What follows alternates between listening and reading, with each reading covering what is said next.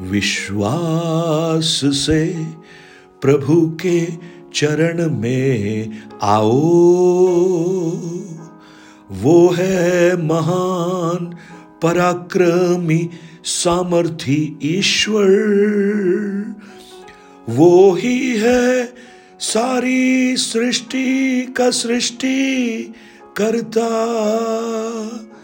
उसने है तुमको हमको, सबको बनाया। Good morning praise the lord दिन की शुरुआत परमेश्वर के वचन के साथ। मैं पास्टर राजकुमार आप सब प्रिय जनों को इस प्रातकालीन वचन मनन में स्वागत करता हूँ। मैं विश्वास करता हूँ, आज का दिन आपके लिए खास रहने वाला है, क्योंकि आज का दिन परमेश्वर ने बनाया है और आप इसमें आनंदित होंगे। कुछ ऐसा आज होगा जो आपके उदास चेहरे को खुश करेगा। आपकी निराशा से आपको आशा की ओर लेकर जाएगा। विश्वास कीजिए इस प्रातःकाल और प्रभु के अनुग्रह में आप बढ़ते जाएँगे। यूहन्ना पाँच अध्याय, उसके आठ और नौ वचन को जब हम पढ़ते हैं, वहाँ लिखा है ईशु ने उससे कहा, उठ अपनी खाट उठाकर चल फिर। वह मनुष्य तुरंत चंगा हो गया और अपनी खाट उठाकर चलने, फिरने लगा। अड़तीस साल का बीमारी से जूझता हुआ एक व्यक्ति, क्योंकि पाँच वचन में हम पढ़ते हैं, वहाँ एक मनुष्य था जो अड़तीस वर्ष से बीमारी में पड़ा था। अड़तीस वर्ष से। लंबा समय है, बहुत लंबा समय है। जब बीमारी शुरू होती है, उसके बाद जब लंबी चलने लगती है, हमारे मन में निराशा घर करती है और हमें ये लगने लगता है कि अब शायद कुछ होने वाला नहीं है। प्रार्थना से भी कुछ नहीं होगा, क्योंकि सब कुछ इन अड़तीस वर्षों में कर कर देख लिया होगा। सारे वैधों के पास, सब दवाइयाँ, सब कुछ किया जो कर सकता था। लेकिन ऐसे समय में ईशु उसके पास आते हैं। और ईशु उसे एक बात कहते हैं जो उसने 38 वर्ष में शायद नहीं किया। उठ, अपनी खाट उठाकर चल फिर। अब देखिए, जब यह वचन उस व्यक्ति ने सुना तो ये वचन सुनकर उसकी दो प्रतिक्रियाएँ हो सकती थी। एक, वो ये कह सकता था, प्रभु, आपको शायद मालूम नहीं है मैं अड़तीस वर्ष से बीमारी में पड़ा हूँ और मुझे उठाकर कोई पानी तक पहुँचाने वाला नहीं है, लेकिन मुझसे पहुँचते पहुँचते दूसरे पहुँच जाते हैं। यानी मैं उतना सक्षम नहीं हूँ जितना आप सोच रहे हैं। मुझसे नहीं हो सकता। हाँ, मैं धीरे धीरे कोशिश करूँगा और धीरे धीरे उठकर मैं चलने के प्रयास करता हूँ। लेकिन दूसरा विकल्प था कि जो यीशु ने कहा, उस पर वो विश्वास कर ले। विश्वास तो सब करते हैं, आपको भी विश्वास होगा। लेकिन विश्वास सिर्फ़ विश्वास से आपके जीवन में कार्य नहीं करता, उस विश्वास को आप अपने जीवन में कार्यों के द्वारा प्रकटीकरण भी करना आवश्यक है। अब जैसे यीशु ने कहा, उठ, अपनी खाट उठाकर चल फिर। अगला वचन कहता है, वह मनुष्य तुरंत चंगा हो गया और अपनी खाट उठाकर चलने, फिरने लगा।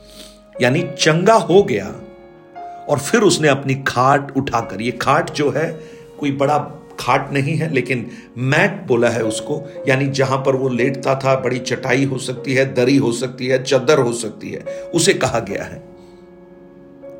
वो एक सिंबॉलिक है।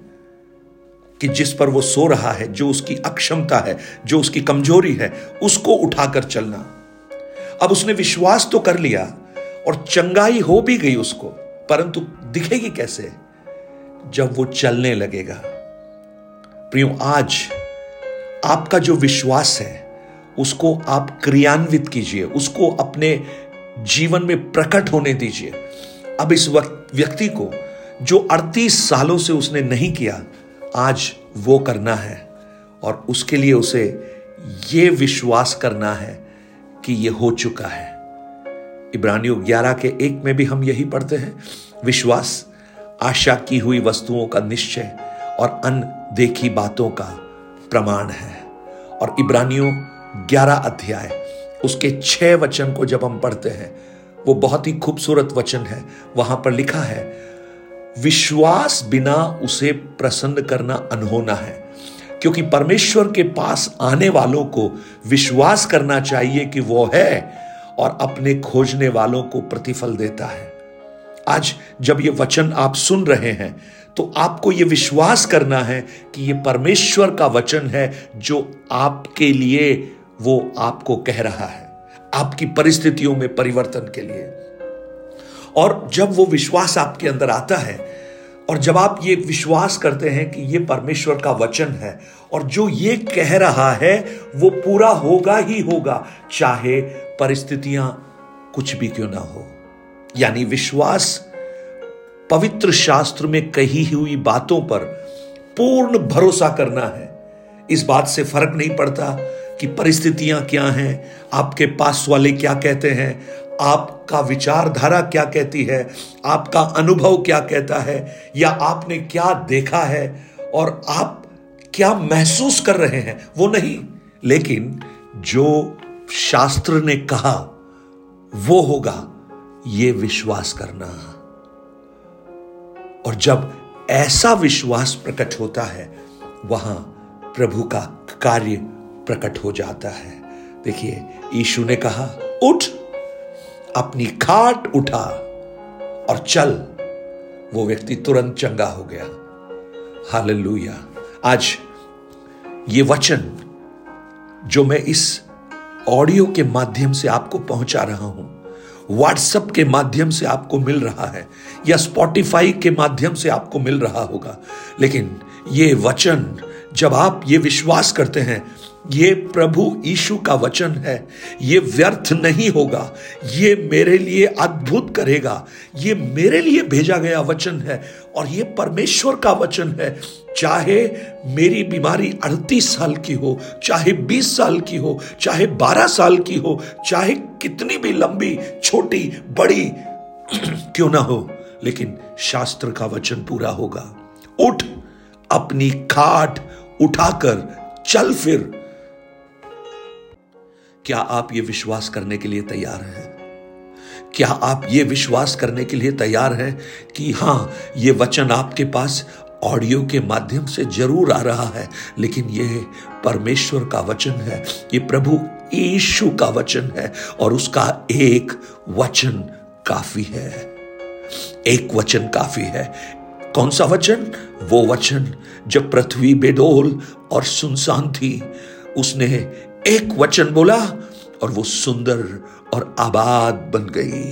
कौन सा वचन?